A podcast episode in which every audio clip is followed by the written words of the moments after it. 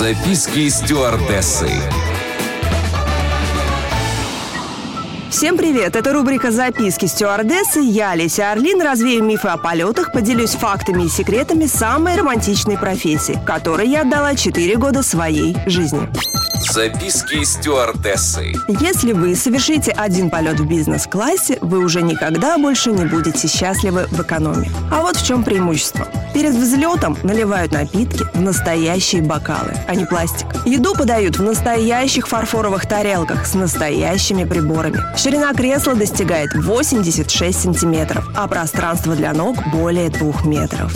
Крупных авиакомпаниях существует программа лояльности. По ней, в качестве комплимента, вас могут пересадить из эконом-класса в бизнес-класс. Люди часто интересуются, как и по какому критерию мы выбираем тех самых счастливчиков.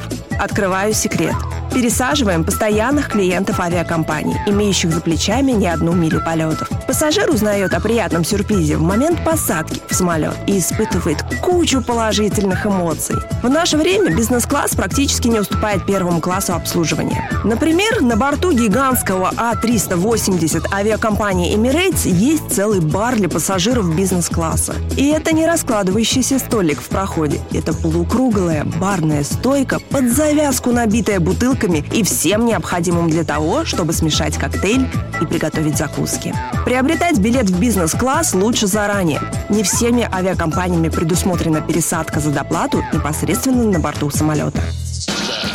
Записки стюардессы. На этот раз у меня все. Еще больше воздушных историй в следующем выпуске рубрики «Записки стюардессы». С вами была Леся Орлин. Всем приятных полетов.